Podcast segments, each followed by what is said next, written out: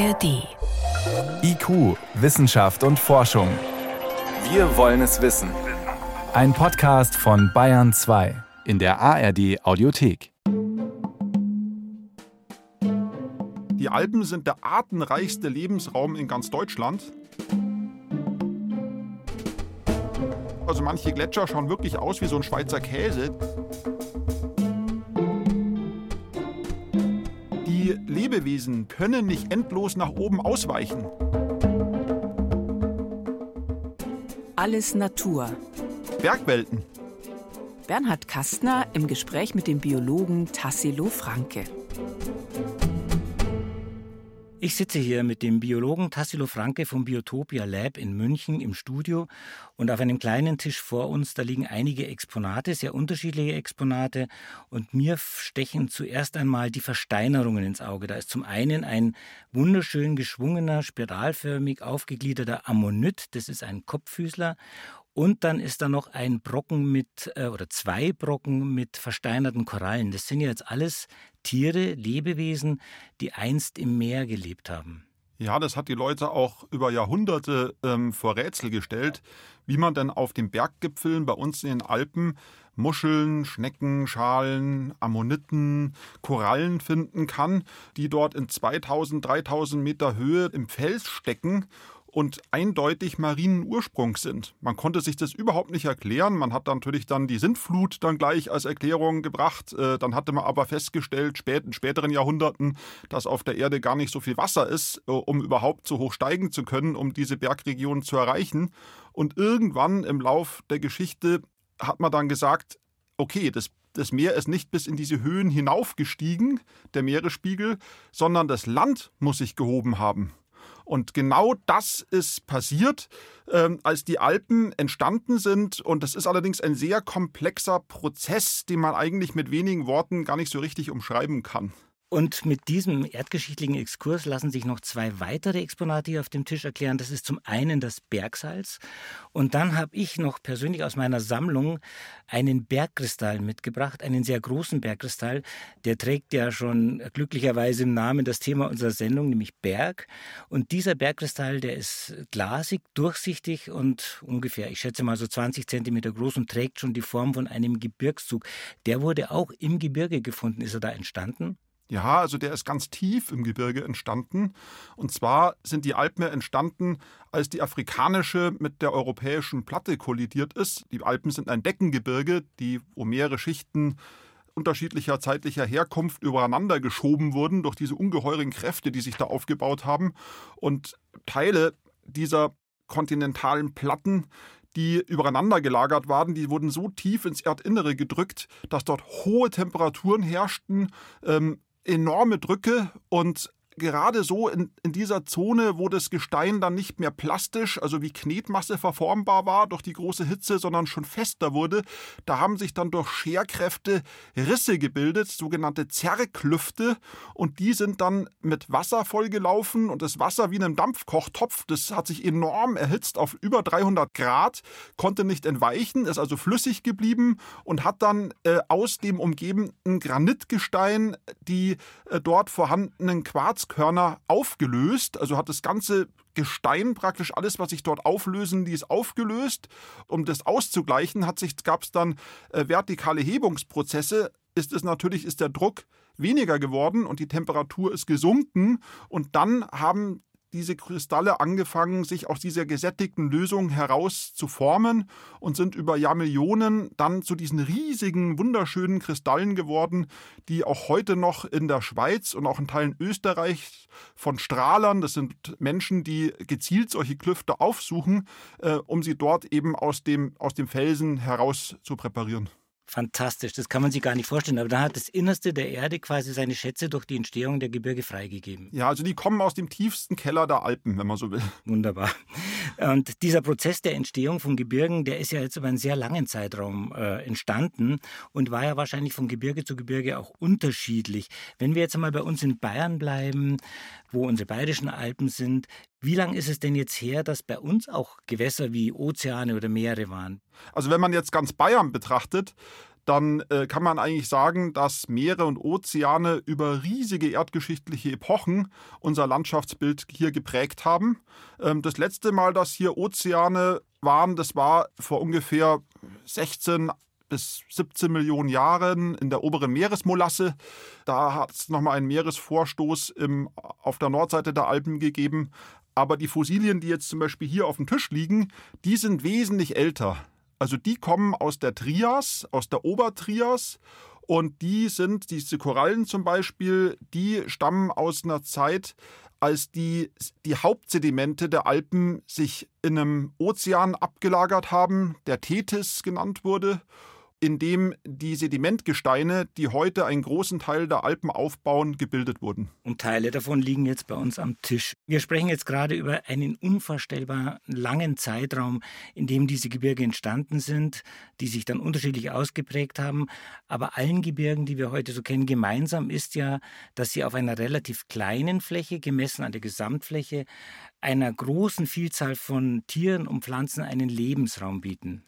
Die Alpen sind der artenreichste Lebensraum in ganz Deutschland und generell sind Gebirge eigentlich die Hotspots der Biodiversität überhaupt.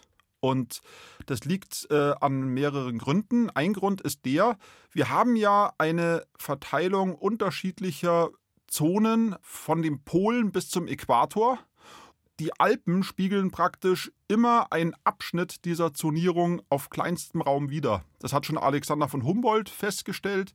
Und bei den Alpen ist es zum Beispiel so, dass wir eigentlich die gesamten Zonen, die wir zwischen Pol und dem Breiten, in dem sich das Gebirge befindet, rekapitulieren. Und zwar nicht ähm, horizontal, sondern vertikal nach oben.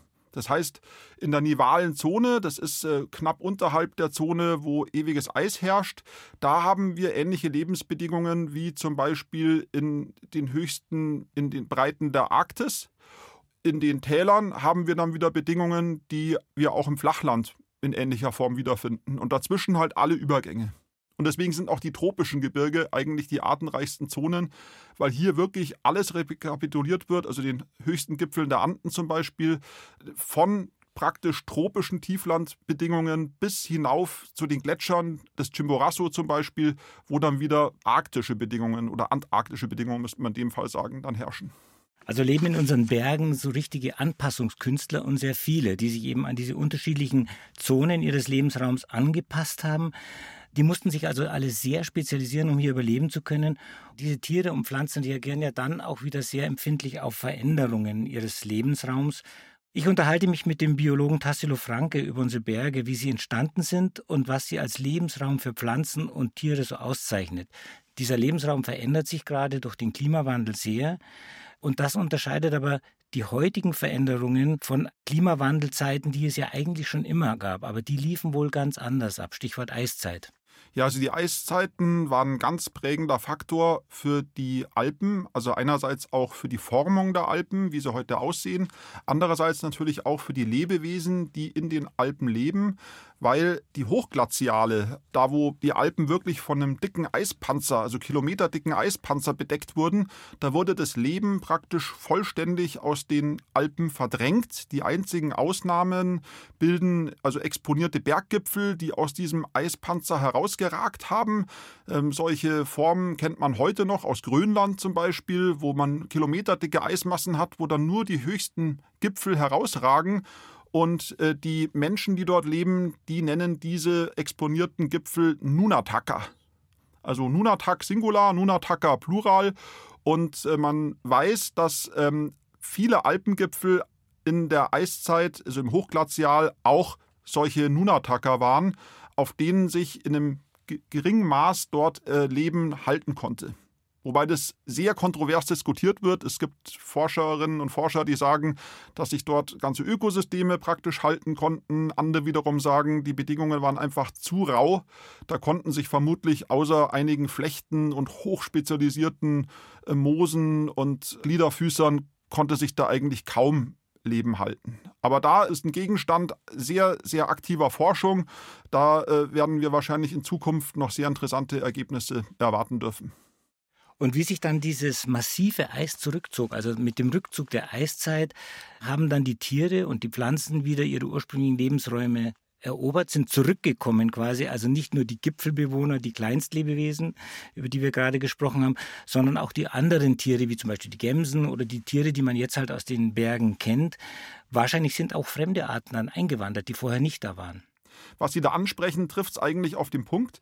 Die Tiere, die waren ja nicht ausgestorben, die meisten, sondern die waren einfach, die sind ausgewichen praktisch in sogenannte Glazialrefugien.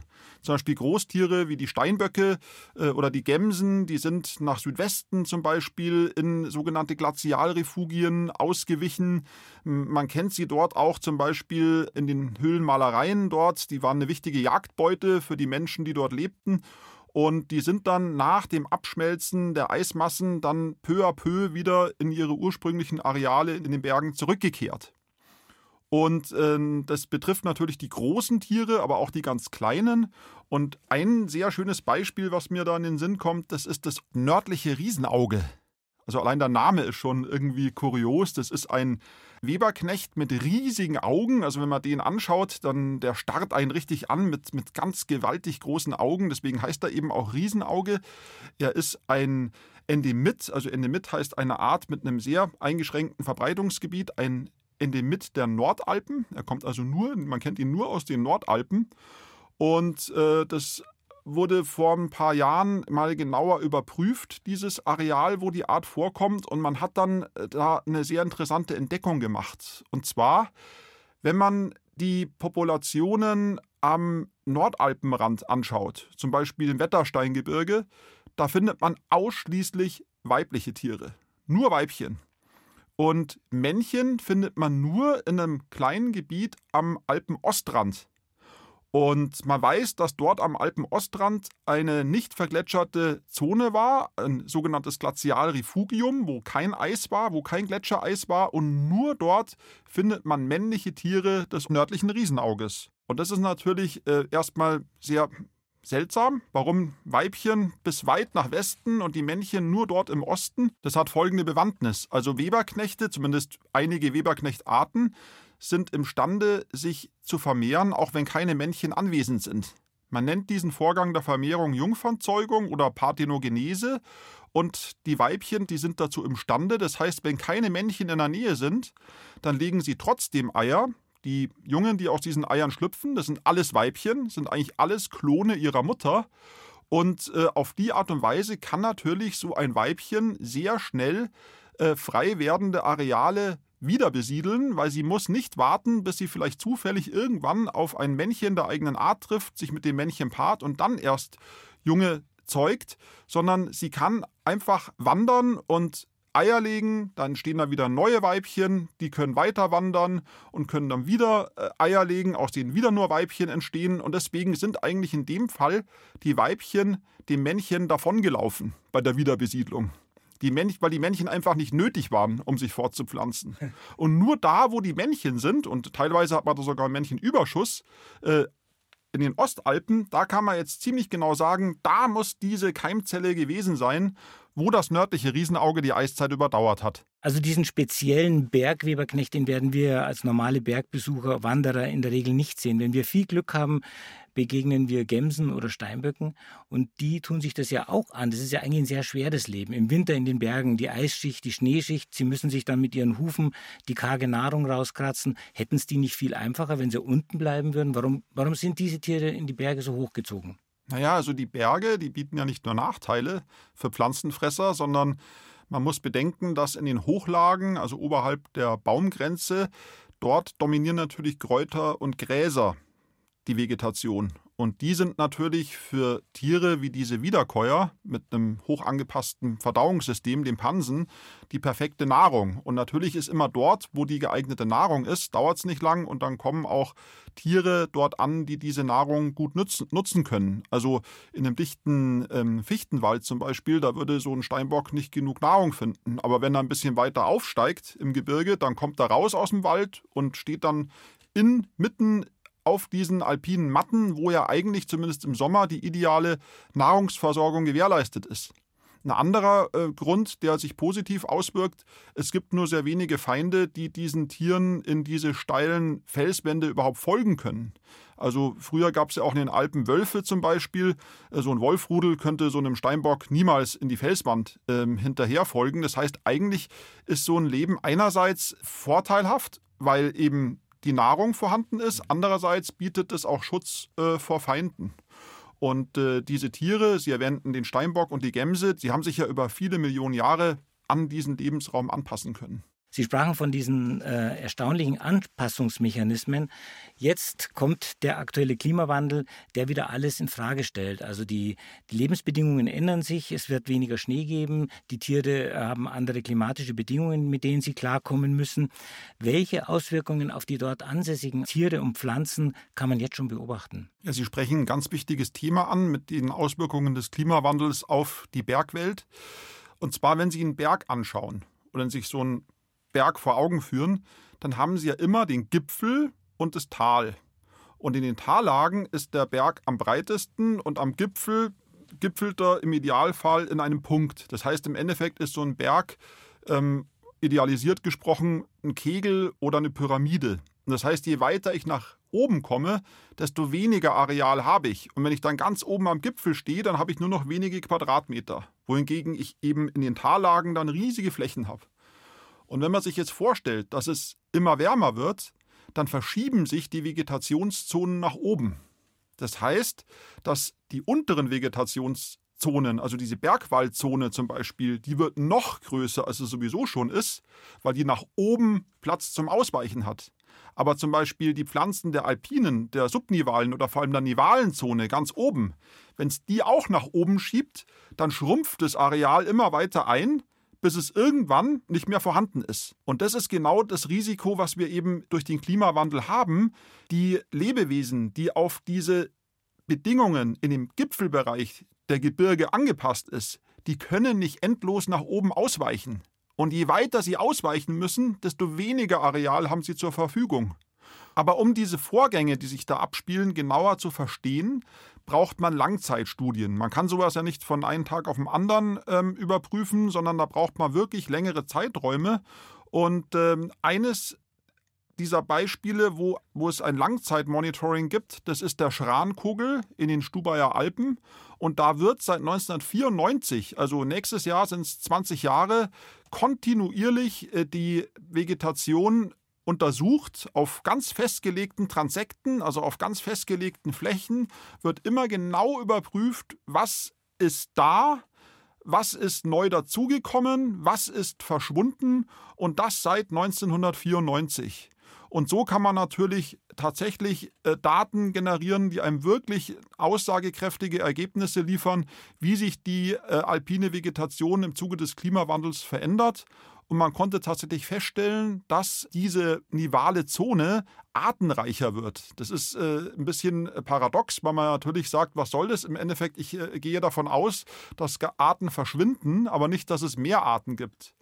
Aber das liegt einfach daran, dass eben auch Arten, die im unteren Bereich dieser nivalen Zone oder dieser subnivalen Zone jetzt auch nach oben drängen praktisch und äh, sich dann zu den dort aber noch konkurrenzfähigen Spezialisten der höchsten Lagen dazugesellen. Und deswegen wird dieses ganze Ökosystem artenreicher. Natürlich ist die Gefahr hoch, dass es dann dort eben auch zu Konkurrenzsituationen kommt und dann die Arten, die vormals dort eben allein die Stellung hielten, dass die dann dadurch wieder weiter verdrängt werden.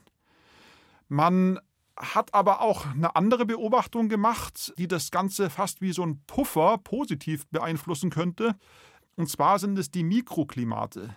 Also wenn man sich so eine Gipfelregion anschaut, also der Schrankogel ist also, ich glaube, über dreieinhalbtausend Meter hoch, ist also einer der höchsten Gipfel der österreichischen Alpen. Und wenn man sich dort dieses, dieses unwirtliche Gelände anschaut, dann wird man feststellen, dass es natürlich Felsblöcke gibt, die haben eine Südseite, die ist exponiert, die haben eine Nordseite, die liegt immer im Schatten und ähm, es gibt Gebiete, wo sich eben feiner Schutt angesammelt hat, wo sich mehr Erdreich äh, bilden konnte. Es gibt diese sogenannten Schneetälchengesellschaften und äh, man hat also ein ganz, ganz äh, dichtes Mosaik unterschiedlicher Mikroklimate und äh, dort können sich natürlich die Arten ganz unterschiedlich etablieren. Man hat festgestellt, dass es aber da wiederum zu Problemen kommt, weil die Samen, zum Beispiel der Pflanzen, wenn wir jetzt diese Studie fokussiert sich in erster Linie auf die Gefäßpflanzen, dass die natürlich erstmal an diese Stellen hinkommen müssen. Und da ist momentan noch sehr viel ökologische Forschung im Gange und da versprechen wir uns eben sehr interessante äh, Aussagen in naher Zukunft. Also besteht die Chance, dass sich die Lebewesen, die Pflanzen und die Tiere oder einige davon an den Klimawandel anpassen können, vielleicht auch sogar davon profitieren. Ich denke da an eine Geschichte, die Sie bei unserer letzten Folge Alles Natur erzählt haben. Da ging es über die Überwinterungsstrategien von Tieren. Und da ging es unter anderem um den Schneehasen, der ja im Winter ein weißes Fell bekommt, weil dann der Schnee liegt, um besser vor seinen Feinden geschützt zu sein. Jetzt, wenn der Schnee aber ausbleibt, stört die weiße Farbe ja. Und es gibt wohl Populationen, bei denen die Schneehasen dann im Winter kein weißes Fell mehr haben, also sich den fehlenden Schnee anpassen und besser geschützt sind vor Feinden. Also es scheint da doch auch erstaunlich schnelle Anpassungsmechanismen zu geben. Das gelingt aber nicht allen Tieren, wahrscheinlich den Kleinstorganismen, die wir noch lange nicht alle verstanden haben, weniger. Ja, Sie, Sie sprechen es an. Also die hochspezialisierten Lebewesen der Hochalpen, die reagieren natürlich sehr unterschiedlich auf diese diese Effekte des Klimawandels. Ähm, am bedrohtesten sind vermutlich die Arten, die sich auf die Oberfläche von Gletschern spezialisiert haben. Weil die Gletscher ziehen sich ja immer weiter zurück, die tauen immer mehr ab. Und äh, in naher Zukunft wird es wahrscheinlich in den Alpen dann keine Gletscher mehr geben. Und wenn es keine Gletscher mehr gibt, werden natürlich die Lebewesen, die sich auf die Oberfläche von Gletschern spezialisiert haben, dann aussterben. Man wundert sich jetzt, was, was für Lebewesen könnten denn auf der Oberfläche von Gletschern leben, aber es gibt äh, ganz, eine ganze Fülle verschiedener Lebewesen, die genau dort ihre Heimat haben. Weil man muss bedenken, Gletscher sind ja sehr große Flächen, auf die wird vom Tal her immer wieder Staub geblasen, da landen Pollenkörner drauf, Sporen, ähm, auch sonstige organische Bestandteile. Und die sind dann die Nahrungsgrundlage für natürlich kleine Lebewesen, die auf der Oberfläche des Gletschers leben. Und es gibt zum Beispiel sogenannte Kryokonit-Löcher. Kryokonit ist einfach so dunkler Staub, der auf, die, auf der Gletscheroberfläche zusammengeweht wird. Und überall dort, wo dieser dunkle Staub, dieser Kryokonit-Staub zum Liegen kommt und im Sommer die Sonne drauf scheint, weil schwarz ist ja, zieht ja, äh, wärmt sich ja schneller auf, dunkle Oberflächen wärmen sich schneller auf. Da schmilzt dann das Gletschereis schneller und dieser dunkle Fleck aus Staub, der sinkt dann langsam in die Eisoberfläche ein und wird überschichtet von Schmelzwasser. Und diese Kryokonitlöcher, also manche Gletscher schauen wirklich aus wie so ein Schweizer Käse, die sind also übersät von diesen, diesen Löchern, diesen kleinen Tümpeln äh, im hellen Eis mit einem dunklen Boden. Die sind der Lebensraum für eine hoch angepasste Fauna und Flora. Also da hat man wirklich als Lebensgrundlage hat man Cyanobakterien, die in diesen Tümpeln vorkommen und kleine Mikroorganismen, die ihrerseits wiederum zur Nahrungsquelle von größeren Tieren werden. Und eine Tierart, die dort vorkommt, das sind sogenannte Bärtierchen. Ich weiß nicht, ob Sie schon mal was vom Bärtierchen gehört haben. Das sind doch die, die so unglaublich lustig ausschauen. Wirklich wie, da, wo sie ihren Namen her, wie so Teddybären und so. Die, es gibt ja ganze Fanseiten im Internet davon. Ja, ja, also wie so wie lebende Gummibärchen sehen die aus, sind natürlich winzig klein, unter einem Millimeter. Und die Bärtierchen, die in diesen Kryokonitlöchern leben, die kommen nur ausschließlich dort vor, in diesen Kryokonitlöchern. Und äh, die sind schwarz gefärbt, also auch ganz ungewöhnlich, um sich eben vor der hohen UV-Strahlung zu schützen, die in diesen großen Höhen vorkommen und die durch den Albedo-Effekt, also durch die weiße Reflexion verstärkt wird. Und diese Bärtierchen sind natürlich vom Aussterben bedroht, weil wenn sich die Gletscher zurückziehen, gibt es keine Kryokonitlöcher mehr, gibt es keine Kryokonitlöcher mehr, gibt es auch keine Bärtierchen mehr. Und welche Funktion diese Bärtierchen und diese anderen Mikroorganismen haben, wissen wir wahrscheinlich alles noch gar nicht ganz genau in, in, de, in der letzten Konsequenz. Wir haben jetzt bisher über die Entstehungsgeschichte der Berge gesprochen, ihre Bedeutung als Lebensraum für unzählige Pflanzen, Kleinstlebewesen und Tiere wo die Berge aber auch eine ganz große Rolle spielen. Das ist ja in der Geschichte der Menschheit. Also wenn ich mir anschaue, unsere Voralpenlandschaft und die Alpenlandschaft, da spielen ja die Berge auch eine ganz große Rolle als Wirtschaftsfaktor und als Lebensraum für Menschen. Ja, Sie sagen es. Also die, die Alpen waren eigentlich schon immer sehr anziehend für die Menschen, die in der Umgebung des Gebirges lebten. Und zwar sind die Alpen ja schon immer eine Quelle für wichtige Rohstoffe gewesen. Ein ganz wichtiger Rohstoff ist zum Beispiel das Kupfer. Ähm, man kennt also sehr, sehr frühen Kupferbergbau in, im Salzburger Land, in Mitterberg am Hochkönig. Da wurde schon 2000 vor Christus nachweislich äh, Kupfer gefördert, was damals auch ganz wichtig war, weil man eben Kupfer gebraucht hat, um zusammen mit, mit Zinn Bronze zu produzieren. Bronze ist eine Legierung aus Kupfer und Zinn und hat dann auch der Zeit ihren Namen gegeben, die Bronzezeit. Und da war man eben auf sehr viel Kupfer angewiesen und deswegen hat es die Menschen damals in die Alpen gezogen, um das Kupfer abzubauen. Aber wenn man dann dort lebte, dort in dieser unwirtlichen Umgebung, wo die Kupferminen waren, dann musste man sich natürlich auch mit Nahrung versorgen. Und deswegen hat man dann auch angefangen, dort Landwirtschaft zu betreiben. Natürlich erst in den, in den ausgeräumten Trogtälern, da wurde, es, da wurde dann der Wald gerodet und da hat man dann äh, dort auch Siedlungen angelegt. Aber man ist dann auch schon sehr bald dazu übergegangen, in den Hochlagen dort Landwirtschaft zu betreiben, eben vor allem Viehzucht zu betreiben, Viehhaltung zu betreiben. Und da begann eigentlich diese Tradition der, der alpinen Transhumanz, nennt man das. Das heißt, man hatte eben Bereiche im, im Tal und Bereiche in den Hochlagen, wo die Menschen dann immer hin und her wechselten. Und im Winter hat man das Vieh im, im Tal in den Stallungen gehalten und im Sommer hat man es rauf in die Almen getrieben. Und so konnte man dann eben die Bergleute, die im Bergbau tätig waren, dann mit Nahrung versorgen und hat sich aber dann auch gleichzeitig wiederum von anderen Rohstoffen abhängig gemacht, die in den Alpen vorkommen, wie zum Beispiel Steinsalz. Weil wenn ich natürlich oben in den Hochlagen dann Milch erwirtschafte und daraus Käse mache, muss ich den Käse irgendwie haltbar machen. Und da brauche ich natürlich Salz. Und Salz war ja früher ein ganz wesentlicher Bestandteil eigentlich, wenn es darum ging, Lebensmittel haltbar zu machen. Die hatten ja keinen Kühlschrank, die mussten es ja auch irgendwie über den Sommer bringen. Und deswegen begann dann so ungefähr 1000, 1500 vor Christus ungefähr dann auch ein ganz reger Salzbergbau, vor allem in den Nordostalpen. Die Nutzung der Almwiesen, der Alpenwiesen, die findet ja auch noch heute statt. Es ist ja ein, ein, ein großes Happening in den, in den Bergstädten und Dörfern, wenn man die Tiere auf und abtreibt. Ähm, ich frage mich aber, es ist ja natürlich auch ein gewisses Risiko. Die, die, der Aufstieg zur Alm ist sehr riskant. Äh, das Leben auf der Alm ist für die Tiere durch die ähm, Wetterumstürze und die klimatischen schnellen Veränderungen oft riskant. Hat es auch noch einen anderen Nutzen gehabt? Konnte man, wenn die Tiere im Sommer oben waren, vielleicht die nicht so üppig vorhandenen Flächen unten im Tal für Getreidebau nutzen? Ja, das hat vermutlich verschiedene Gründe. Ein Grund ist sicher auch der, dass ja in den Tallagen dort keine Weiden vorhanden waren in dem Sinne. Also die Täler, die Talgründe waren ja damals dicht bewaldet. Man hat erstmal den ganzen Wald roden müssen, um überhaupt dort etwas anzubauen oder auch Wiesen eigentlich anzulegen für die Viehhaltung. Ähm, das ist natürlich nicht nötig, wenn man in die Hochlagen geht. Wir hatten ja vorhin, wo wir über den Steinbock gesprochen haben, schon gesagt, also in den Hochlagen jenseits der Waldgrenze, dort sind ja alpine Matten, dort ist ja Gras vorhanden.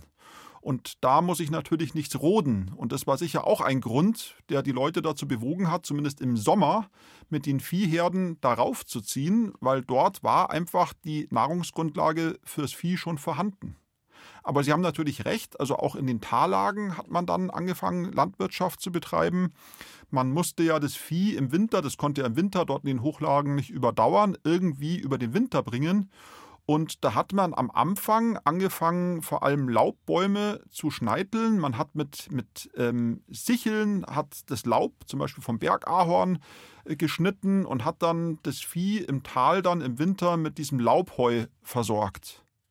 Aber nachdem eben dort die Rodung äh, schon vorangeschritten war, hat, haben sich dort dann auch Wiesen ausgebreitet, auch in den Tallagen. Dann konnte man dort auch schon Heu ernten, um die Tiere im Winter zu versorgen.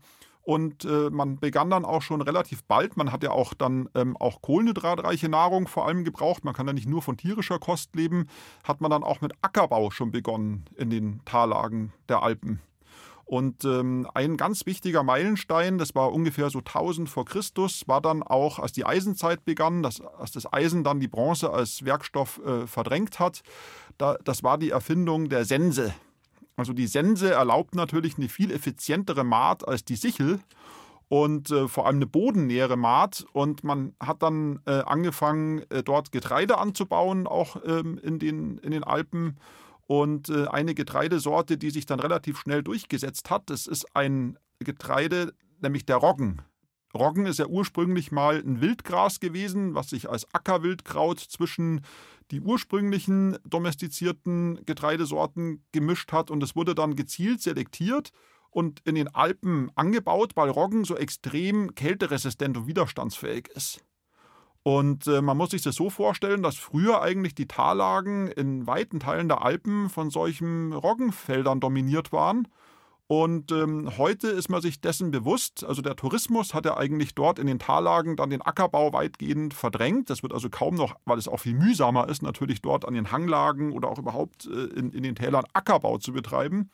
Und man versucht eben jetzt alte Sorten, alte Roggensorten, die zu verschwinden drohen, zu retten um dort den Genpool äh, des alpinen Roggens dort für die Zukunft ähm, zu retten.